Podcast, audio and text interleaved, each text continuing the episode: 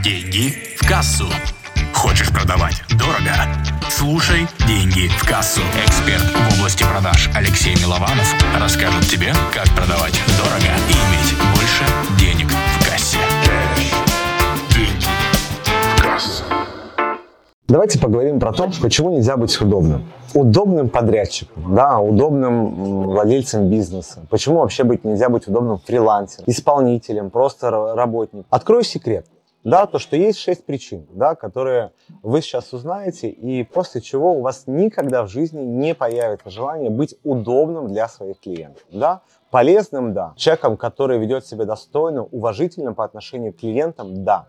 Но удобным никогда нет. Открою, наверное, самую главную причину. То, что удобным много не платят. Когда вас могут прогнуть на переговорах, когда вас могут прогнуть по условиям, когда вас могут заставить делать то, что вы хотите, то не стоит рассчитывать на то, что вам заплатят самые лучшие деньги. Представьте, да, вот у вас есть переговорная позиция. Вы хотите получить какую-то сумму за свои курсы, услуги, там, товары, которые вы хотите продать. Вы приходите к человеку, называете ему цену, он просто берет и понижает 10 раз, там, легко, то есть, и вы соглашаетесь. Понятно то, что ничего хорошего в этом нет.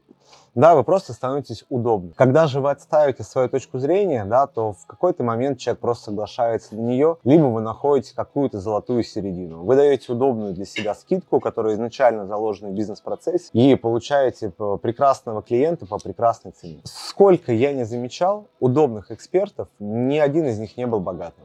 Все люди, у которых есть деньги, они все знают, чего они хотят, и сами а, выставляют свои границы и работают именно по своим условиям. Они соглашаются на те, которые предлагают, предлагают другие люди. Либо соглашаются на те условия, которые попадают в те, а, скажем так, границы, которые есть у этого эксперта. Ну, приведу пример. Я помню, мне позвонила клиент, вот, и она говорит, Леша, у меня вот сейчас есть такая ситуация, у меня вот есть такая-то сумма денег.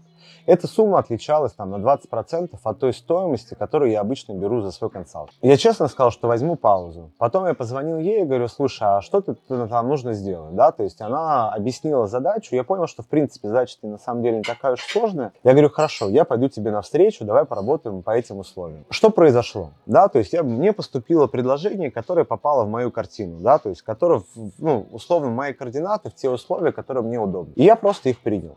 Но при этом эти условия меня устраивали.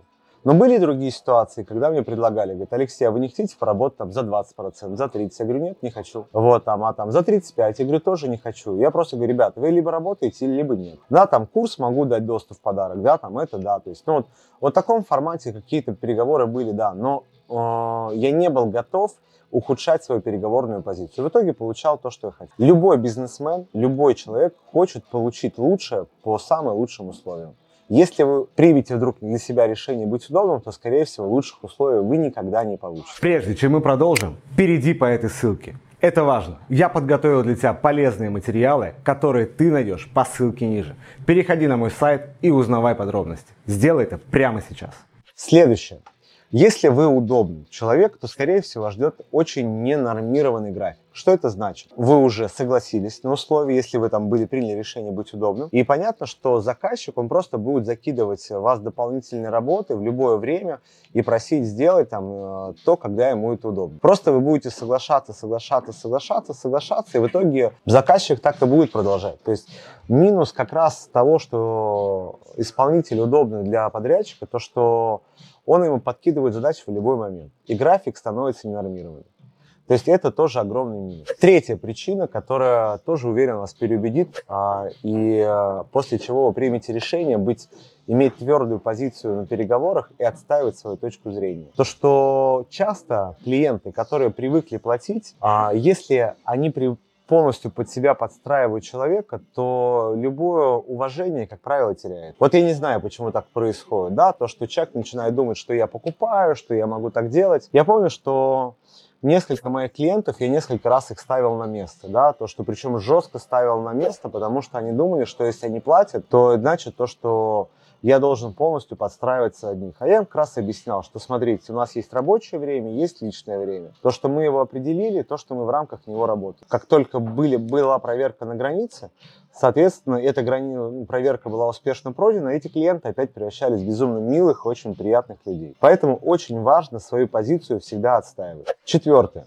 А часто, если исполнитель удоб- удобен, то часто ему могут, э, скажем так, ну, договоренности, которые изначально были, они могут быть не выполнены. Да, там могут что-то пообещать, что-то заплатить, что-то не заплатить. То есть, действительно, такое происходит очень часто.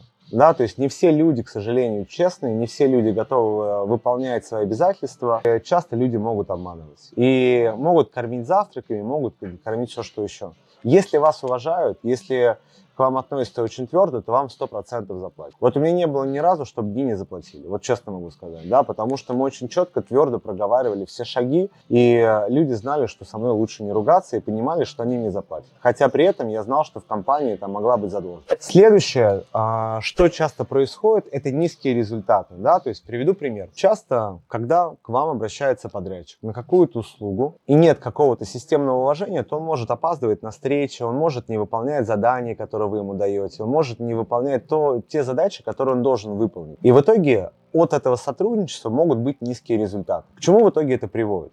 Приводит к тому, то, что человек будет недоволен. Да, то есть, и что самое ужасное, это шестая причина, да, вот минус того, что мы можем быть удобными с точки зрения работы с клиентами, то, что всю эту ответственность он перенесет на нас. Я помню, как я ругался один раз с клиентом, когда она опоздала на час на встречу, и мне не были предоставлены необходимые материалы, а до запуска оставалось всего неделя. Я просто понимал, что будет происходить, то, что если мы сейчас не исправим ситуацию в корне, именно в работе, то, скорее всего, будет все очень печально. Потому что просто не хватит времени, чтобы подготовить качественные там мероприятия. И эти мероприятия, конечно же, не сработают так, как они должны сработать. И я помню то, что я уже там в этот момент был готов отказаться от вознаграждения, готов был уехать с личной встречи. И помню, как мы на протяжении часа вот обсуждали то, что теперь будет так, как я сказал, теперь будет, по-моему, структура будет моя, и будем работать. Это было действительно очень важно с точки зрения того, чтобы выполнить работу качественно и чтобы получить результат. Поэтому я могу сказать так. Если вы работаете с клиентами, то самая лучшая позиция – это равная позиция. Да, когда есть уважительные отношения по отношению, по отношению друг к другу, каждый знает свои зоны ответственности, все понимают, что от кого требуется, и все идут спокойно по намеченному плану, к тем результатам, которые заранее запланированы.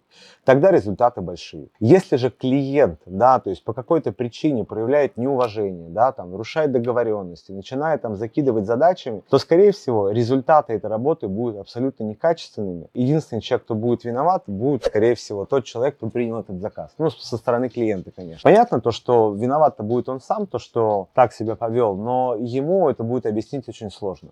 Потому что человеку намного проще оправдать себя в своих глазах, чем признать то, что он был неправ, то, что ему нужно было делать больше, то, что он не справился.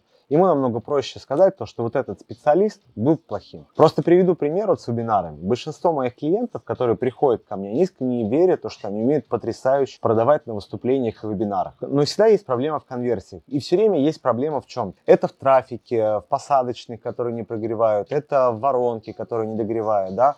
это в отделе продаж, который плохо продает. Не в вебинарах. Вот в чем угодно, только не в вебинарах. Все, все почему? Потому что вебинары – зона ответственности спикеров. Но когда они уходят от меня, почему-то продажи у них там несколько раз лучше.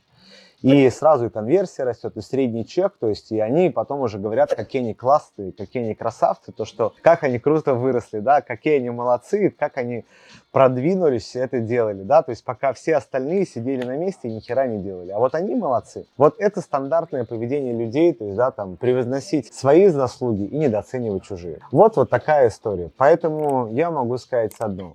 То есть выберите для себя, как вы будете работать с клиентами, какую позицию вы займете, и в этой позиции непосредственно предлагаю дальше работать.